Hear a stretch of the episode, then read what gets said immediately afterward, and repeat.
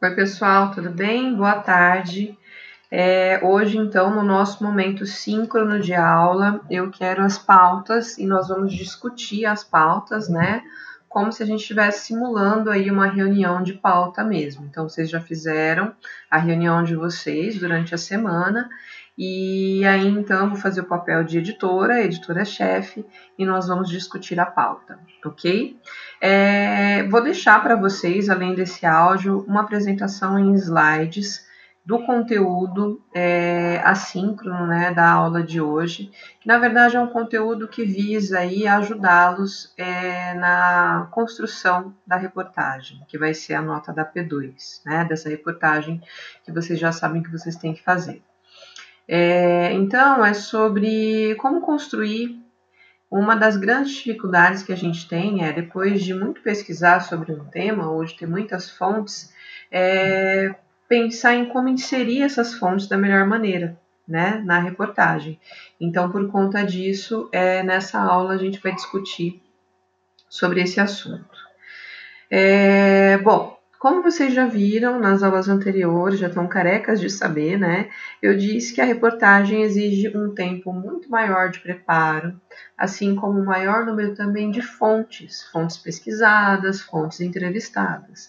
Por quê? Porque a reportagem, diferentemente da notícia, ela muitas vezes não se liga apenas ao factual, não se liga apenas a informar o seu usuário ou o seu leitor, né, o seu receptor, informar sobre algo que acabou de acontecer. Não é só isso. A reportagem ela vai atrás dos desdobramentos de um fato, ela vai atrás das explicações, vai atrás das controvérsias diante de um fato.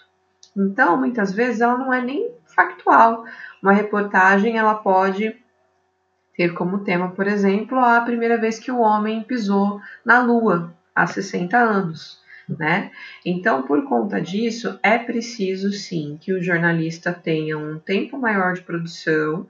Muitas reportagens são feitas em equipe, isso é bastante comum, né?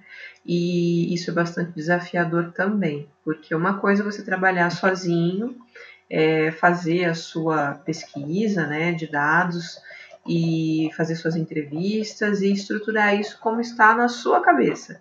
E outra coisa é você trabalhar com uma equipe aí de 2, 3, 4 repórteres que também estão coletando dados, coletando informações que vão trazer tudo isso, né, para você, para um editor, por exemplo, para que isso se torne aí um texto que seja gostoso de ler, que seja informativo e que seja compreensível para um público bem heterogêneo, um público assim de idades diferentes, de classes sociais diferentes, né, de gêneros diferentes.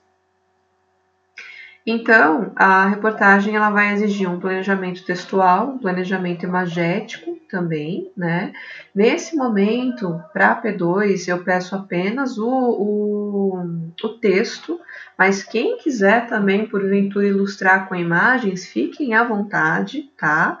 Fica a critério de vocês, podem ilustrar também. E isso que a gente vai fazer hoje, essa discussão da pauta, né? A pauta, ela serve como um elemento norteador, né? E um parâmetro muito seguro para a produção da reportagem. Então, tudo começa na pauta. Ela precisa de muitos detalhes, precisa ficar bastante clara para todos os membros da equipe.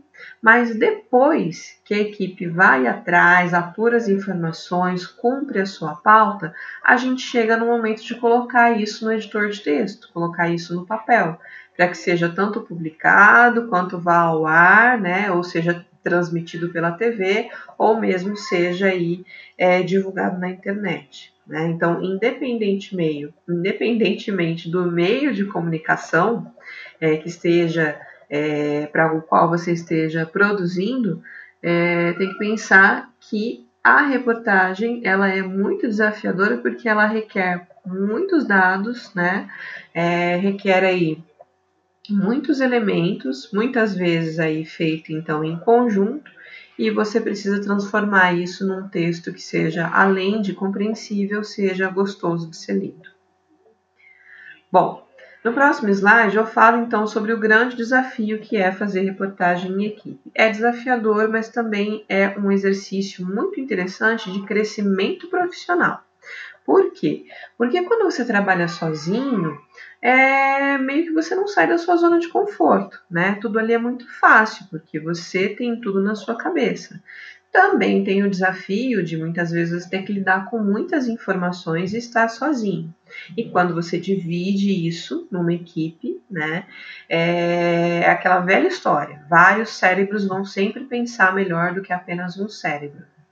Então, pessoal, esse exercício que vai valer nota para P2, ele é um exercício bem bacana porque vocês vão poder trabalhar em equipe e aí, então, articular várias habilidades que são importantes, né? Que são muito relevantes, eu diria, para o mercado de trabalho também. Então, vocês vão ter que se dividir aí em tarefas, dividir bem as tarefas, de forma que cada membro aí tenha aí as suas tarefas de uma maneira igual ao outro membro, né? Então, para não sobrecarregar ninguém. Todos precisam comunicar informações importantes para todos. Então, por exemplo, fulano foi fazer uma entrevista, não deu certo, mas daí ele conseguiu o ciclano. Ah, legal. E o ciclano, ele é tão relevante quanto o primeiro, né? A primeira fonte. E trocar ideias com a equipe, tá? Quando a gente fala em trabalho em equipe, a gente nunca fica tomando decisões sozinhos, né? A gente precisa sempre compartilhar isso com a equipe, as descobertas, os perrengues, as coisas positivas também. É preciso, gente, também, isso eu digo, vocês estão no primeiro ano e vocês vão fazer muitos e muitos trabalhos em grupo. Então, tenham sempre a humildade de ouvir críticas, porque, né? Crítica sempre vai existir na vida da gente, desde que elas sejam construtivas, porque a crítica pela crítica, ou a crítica mal educada, a crítica atravessada, não é legal, né? Aí também a gente precisa fazer uma diferenciação. Mas ouvir a crítica do colega, ou de repente uma correção do seu colega, nunca levem isso para o lado pessoal. Superem, vamos dizer assim, porque isso há de acontecer, inclusive quando vocês estiverem numa redação, né? Então, errar, todo mundo erra, às vezes a gente erra concordância, às vezes a gente erra uma vírgula, às vezes a gente erra até questões assim mais sérias, né? Porque errar é humano, e aí ter essa humildade de saber ouvir as críticas é muito importante. Ao mesmo tempo que a gente precisa também fazer um exercício de crítica diante do trabalho do colega.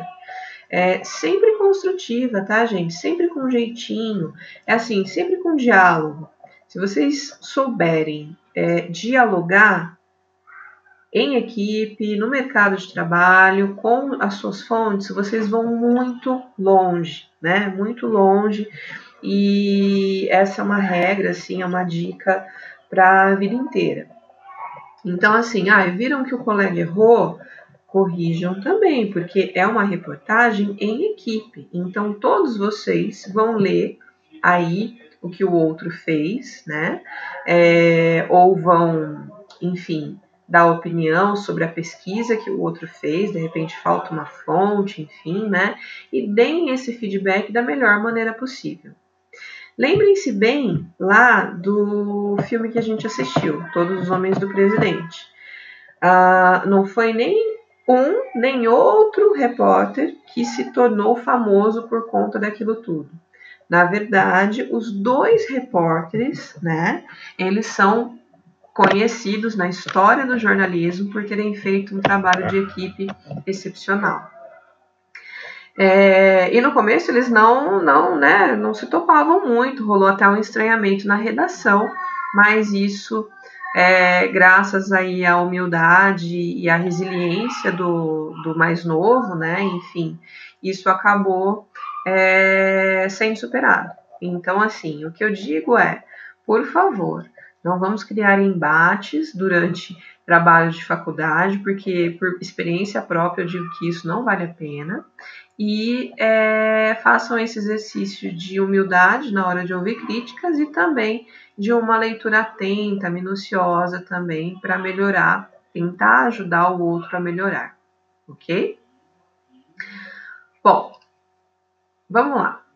E aí, vocês então, depois da pauta, vocês já devem até estar trabalhando na captação de fontes, principalmente os entrevistados, como eu orientei, né? Mas, enfim, além das fontes entrevistadas, vocês vão precisar pesquisar também outras fontes. Então, textos que já saíram na imprensa, pesquisas, né, artigos, enfim, vai depender muito da pauta de cada um de vocês, dados, estatísticas, isso também faz parte aí da coleta de dados.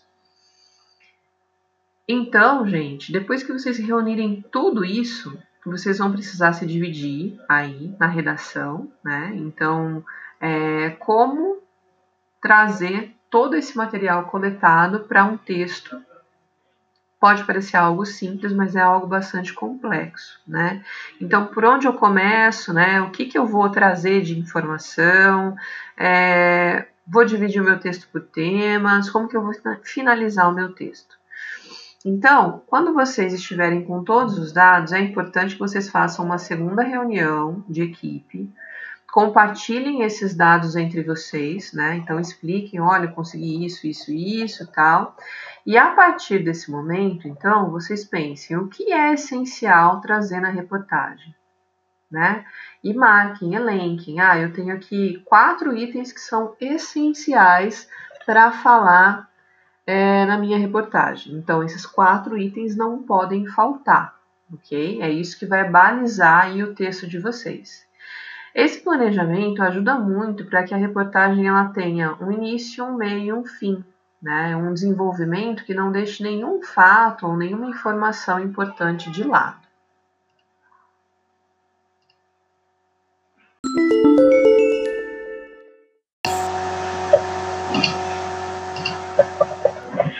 Então, para tentar compreender um pouco dos planejamentos por trás de reportagens, eu busquei 2 reportagens diferentes sobre, né, de autorias diferentes, veículos diferentes, sobre o mesmo tema.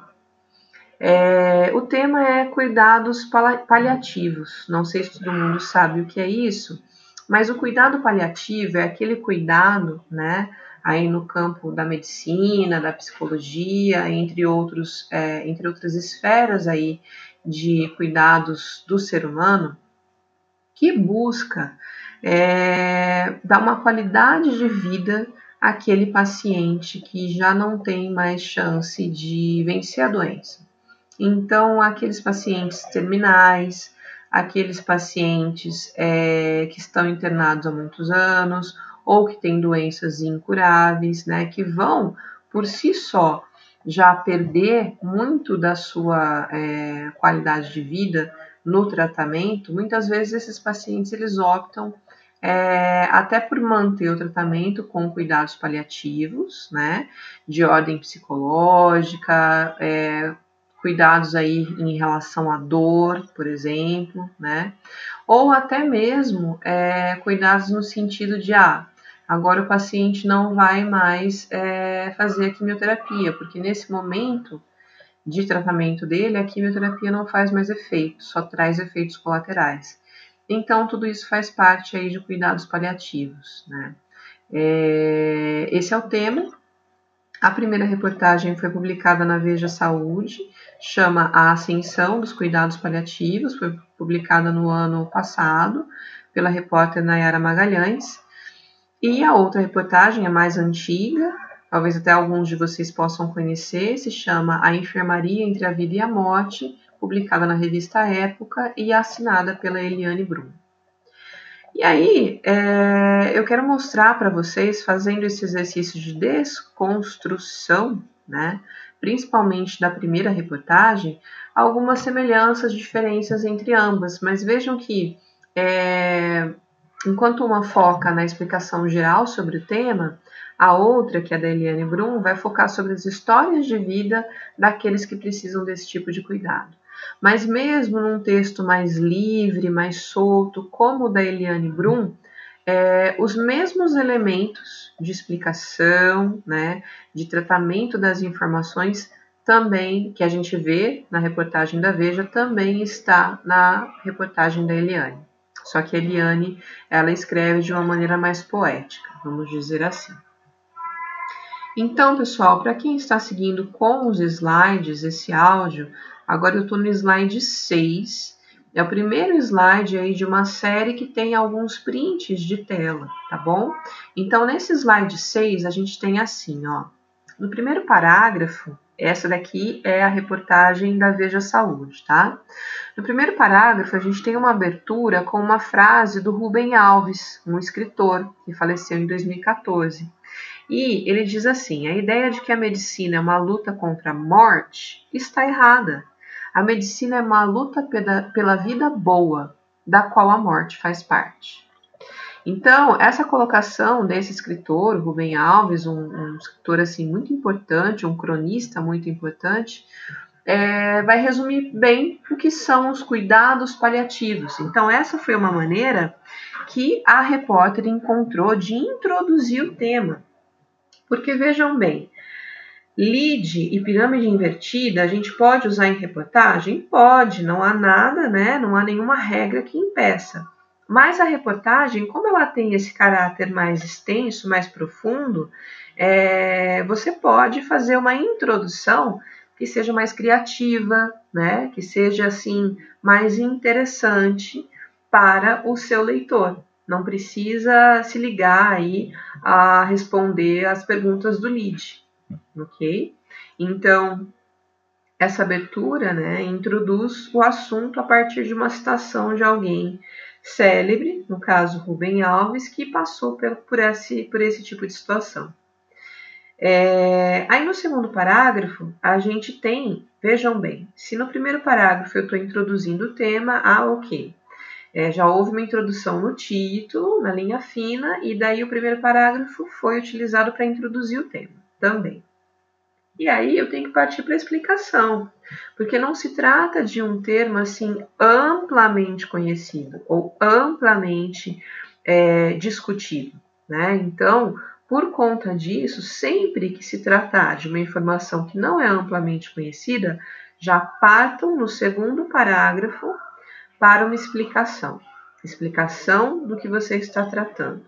Então, eles dizem assim no segundo parágrafo: essa especialidade oferta conforto, o que inclui alívio e prevenção de incômodos físicos, dor, náusea, falta de ar, além de apoio emocional, espiritual e social ao paciente e à família. Entra em cena diante de problemas tão diversos como câncer, Alzheimer e insuficiência cardíaca. Então, vejam, na estrutura, no planejamento dessa reportagem, planejaram que o primeiro parágrafo introduziria, o segundo parágrafo explicaria.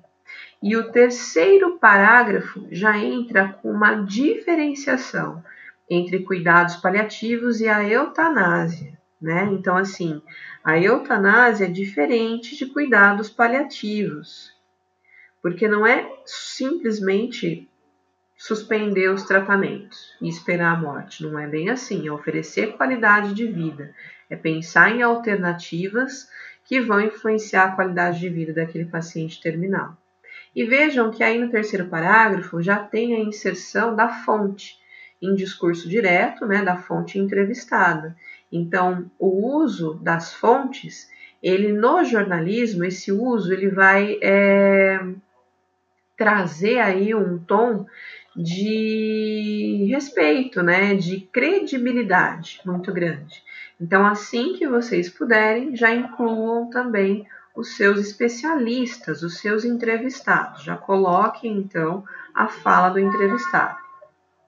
Nessa reportagem que eu estou desconstruindo com vocês, no quarto parágrafo, então assim, o que eles pensaram nessa reportagem? Vocês vão ver, né, que num primeiro momento eles fazem um texto maior, que abrange o tema, que explica o tema, se debruça sobre esse tema, e depois eles vão dividir aí em trechos menores segmentados de conteúdo. Então, dentro dessa abertura mais geral do tema, vale, por exemplo, relembrar da onde que vem, né, ou explicar da onde que vem esse termo paliativo. Digamos que não é uma palavra muito usada, né, no nosso vocabulário do dia a dia, o paliativo. E daí, então, a repórter foi atrás de onde surge, da origem da palavra paliativo. E daí ela explica, então, no parágrafo 4, que essa confusão entre eutanásia e tratamento paliativo tem a ver com a origem do termo. Já no quinto parágrafo, então, a gente tem o desdobramento, né, do que é o tratamento paliativo. Então, uma coisa importante a ser dita é que, geralmente, eles são oferecidos no final da vida, mas o ideal é que eles cheguem antes, já no diagnóstico da doença. Então, ela diz aqui, né, até, imagine uma mulher que acaba de receber a notícia de um câncer de mama. Ela não corre risco de vida imediato, nem sente dor, mas em sua cabeça proliferam-se dúvidas e medos. Eu vou morrer? Como vai ficar meu filho? Será que serei mutilada? E por aí vai. E aí, no sexto parágrafo, então, existe aí uma diferenciação entre tratar a doença e cuidar do sofrimento do paciente. E a fonte, mais uma fonte entre aspas. Então, isso é uma coisa que Eliane Brum também vai colocar lá na reportagem dela.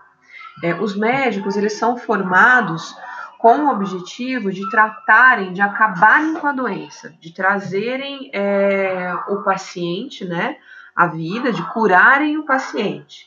Mas não são formados para pensar e cuidar do sofrimento do paciente, sofrimento psicológico, né?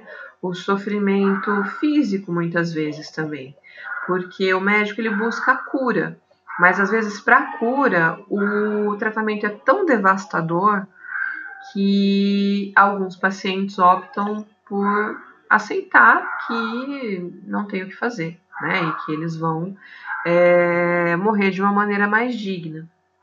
Então, assim, é isso que é falado aqui nesse sexto parágrafo. No parágrafo 7, o que a gente vê é uma continuação do parágrafo anterior. Mas aí, vejam bem, no parágrafo anterior a gente tem, então, a inserção de uma outra fonte, que é o Tom Almeida, fundador do Movimento Infinito. E aí vai dizer, então, um pouquinho da história do Tom Almeida. Ele passou por uma situação semelhante na família, um primo dele, que faleceu muito jovem. E essa coisa de você colocar a história de vida, uma particularidade, uma curiosidade, enfim, mostrar um pouco do humano na sua história vale muito a pena, pessoal. Então, coloquem também, quando vocês forem fazer a reportagem, alguns trechos que contem um pouco da história de vida dos seus entrevistados, tá? Isso vale muito. A gente se interessa muito por ler e por entender aquilo que é de humano, que é comum e que todos nós passamos, né? Então, quando a gente lê isso num texto, a gente se sente meio que acolhido também. E também a gente se sente no lugar da pessoa, né? Isso provoca empatia em quem está lendo. No parágrafo 8º, também uma continuação, um desdobramento aí, só que já com a inserção de uma fala de um médico que vem avaliar os benefícios dos tratamentos paliativos na vida dos pacientes. Porque há muitos benefícios, né, inclusos. E esses benefícios, inclusive, eles vão ser tratados aí em um intertítulo, porque é algo tão importante para essa reportagem que mereceu aí uma segmentação de conteúdo no meio do texto, né? Mereceu aí estar numa parte do texto com intertítulo, focando só sobre os benefícios dos tratamentos paliativos na vida do paciente. No parágrafo 9, é dito aí, é detalhado, né, como que funciona esse tratamento, mostrando o seu caráter multidisciplinar. Então, não é só o médico, é o enfermeiro, é o psicólogo, mas também pode incluir fisioterapeuta, nutricionista, assistente social e até mesmo alguém que venha oferecer um auxílio espiritual, né, para aqueles que estão em tratamentos paliativos. Aí, gente, já indo para o próximo slide, que é o slide 9, de número 9, é isso que eu acabei de falar para vocês. Então, os benefícios dos cuidados paliativos é algo muito importante numa reportagem como essa. Por conta disso, para dinamizar a leitura, há um intertítulo que se chama Os Benefícios dos Cuidados Paliativos, que vai, então, separar, né, esse conteúdo daquele conteúdo mais geral e vai falar especificamente apenas desse subtema, né? E isso tragam nas reportagens de vocês também, é muito importante ter aí, eu pedi ao menos 3 páginas de texto, então ao menos 2 intertítulos é necessário que vocês coloquem, tá bem? Então, coloco o intertítulo e enfoco apenas, né, em um tema, em um subtema. Aqui, já no slide 11, um outro intertítulo que vai falar do tratamento da dor. Isso também é algo muito importante. Então, lá atrás, quando a jornalista ela colheu todos os dados, todas as informações, ela planejou. Bom, eu vou abrir, introduzir o meu tema dessa forma, depois eu trago essa informação, aí eu vou dar uma perspectiva geral sobre os cuidados paliativos, já incluo aqui alguns especialistas e depois eu quero enfocar nos benefícios desse tipo de tratamento e no tratamento da dor, né? Então, assim, quando a gente planeja, já é interessante a gente já prever aquilo que pode virar aí um trecho de enfoque, né? Um intertítulo, tá bem? Então, vocês vão, nesses intertítulos, vale também seguir o mesmo roteirinho, explicar o que é específico, apresentar dados, partir para os desdobramentos e inserir as falas das fontes. Depois de tudo isso, gente, chega um momento, né, em que a gente precisa finalizar a reportagem. Então, via de regra, tirando aí exemplos da Folha de São Paulo, por exemplo, do New York Times, que a gente tem reportagens gigantescas na internet, mas via de regra a gente vai ter uma reportagem não tão extensa. Vocês vão depois, eu vou deixar o texto da Eliane Brum, é bem extenso. Mas mais extenso do que aquilo é mais complicado, né? Não é tão comum, vamos dizer assim. Então, como que eu finalizo a reportagem? Muitas vezes a gente sabe como iniciar, como introduzir, como tratar o conteúdo no meio do texto, mas não sabe finalizar. Bom, às vezes é até muito difícil, porque a gente traz tanta informação relevante que para finalizar fica complicado. Nesse caso aqui, dessa reportagem que estamos desconstruindo, a repórter ela optou por fazer uma espécie de resumo, né? Então, ela abre o intertítulo e faz um resuminho ali que praticamente aborda, né, aquilo que ela falou no texto. Mas, dependendo do tema, você pode finalizar com um trecho positivo, um trecho que traga esperança, com uma fala do seu entrevistado, entre aspas, né? Fechar de uma maneira positiva, quando as temáticas permitem, é muito interessante, é muito bacana fechar dessa maneira. Por quê? É até uma técnica de storytelling, porque o seu leitor, o nosso cérebro, ele está programado para prestar atenção em finais felizes, né? Em finais positivos, em uma moral da história, vamos dizer assim. Então, sempre que vocês puderem, tentem fechar ou com um trecho positivo, ou com um trecho que traga esperança, ou com um trecho que simbolize aí tudo aquilo que você quis passar na reportagem, né? Isso pode ser uma fala do entrevistado, pode ser uma descrição de uma cena, enfim. É preciso técnica e é preciso também treino para que a gente tenha reportagens com bons fechamentos, com boas finalizações. Claro, gente, algumas temáticas não permitem. Então, tem temáticas, você está fazendo uma reportagem sobre, por exemplo, a tragédia da Boate Kiss. Não sei se você consegue fechar isso de uma maneira positiva. Talvez até sim, talvez até assim... De repente, a história, uma vítima que sobreviveu, né? O que ela faz hoje, ou de repente o filho de alguém que faleceu na tragédia e nasceu depois da tragédia. Então, coisas assim, às vezes a gente até consegue. Mas de repente uma matéria mais dura, uma matéria da equipe de política, por exemplo. Às vezes é bem complicado, né? Mas sempre que puderem, fechem aí com um desfecho que seja interessante, pensando que o nosso cérebro ele fica muito atraído com finais que sejam positivos, que tragam esperança ou que se revelem aí como meio que uma moral da história, vamos dizer assim. O texto da Eliane Brum exemplifica bem isso. Gente, então, resumidamente, estou no slide 12. Planeje o texto da reportagem com uma abertura para introduzir. Pode ou não ser feita essa abertura no formato de lead, pode ser um formato mais criativo também, não precisa ser o lead. Expliquem sobre o tema, insiram parágrafos que vão trazer pesquisas, dados e fontes entrevistadas. E quando vocês perceberem que existem subtemas muito importantes, planejem intertítulos. Planejem aí segmentar, né, dividir esse conteúdo com intertítulo e para enfocar só naquele subtema. E dentro dos intertítulos você pode seguir o mesmo roteiro.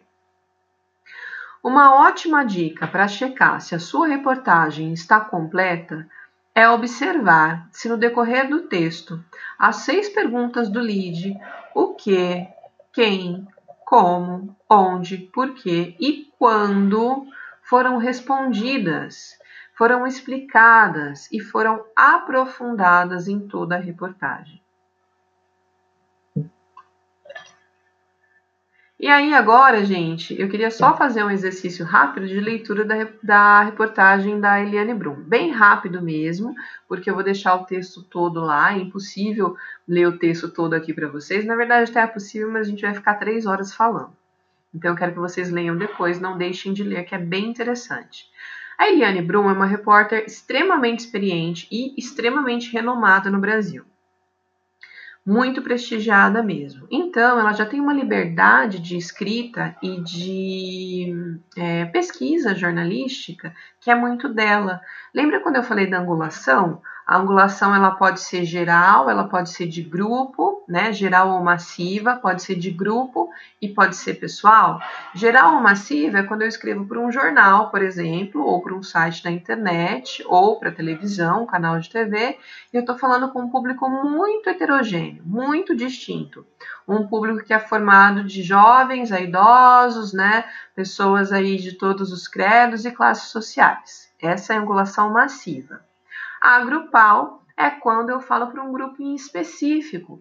Então, por exemplo, eu sou um redator, um repórter de uma revista feminina. Eu tenho um público-alvo mais definido, um grupo mais definido. Ou eu sou um assessor de imprensa de uma multinacional da área de investimentos. Então, meu público é aquele grupo. E a angulação pessoal é aquela que ela é baseada no perfil do repórter. Então, o que manda é o perfil do repórter. É isso que acontece com a Eliane Brum. Ela tem essa liberdade e ela escreve de uma maneira quase que literária. Quando a gente lê as reportagens, a gente não consegue parar porque parece que você está lendo uma obra de ficção, de tão gostoso que é ler o texto dela. No entanto, queria que vocês depois, né, quando tiverem um tempinho, lessem a reportagem completa e percebessem que todos os dados, ou não exatamente os mesmos dados, né, porque a gente está falando de uma reportagem de 2008 e outra de 2019, mas todos os pontos importantes da reportagem da Veja Saúde são tratados também na reportagem da Eliane Brum.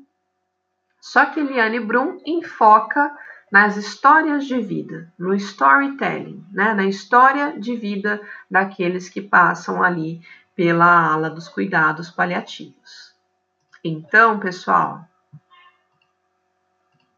ela começa, por exemplo, falando: de repente, João Batista de Lima começou a rir às gargalhadas. Seu corpo devastado pelo câncer se sacudia todo na cama de hospital. Depois de meses sem um sorriso, o iceberg que comprimia seu riso se desprendia dele.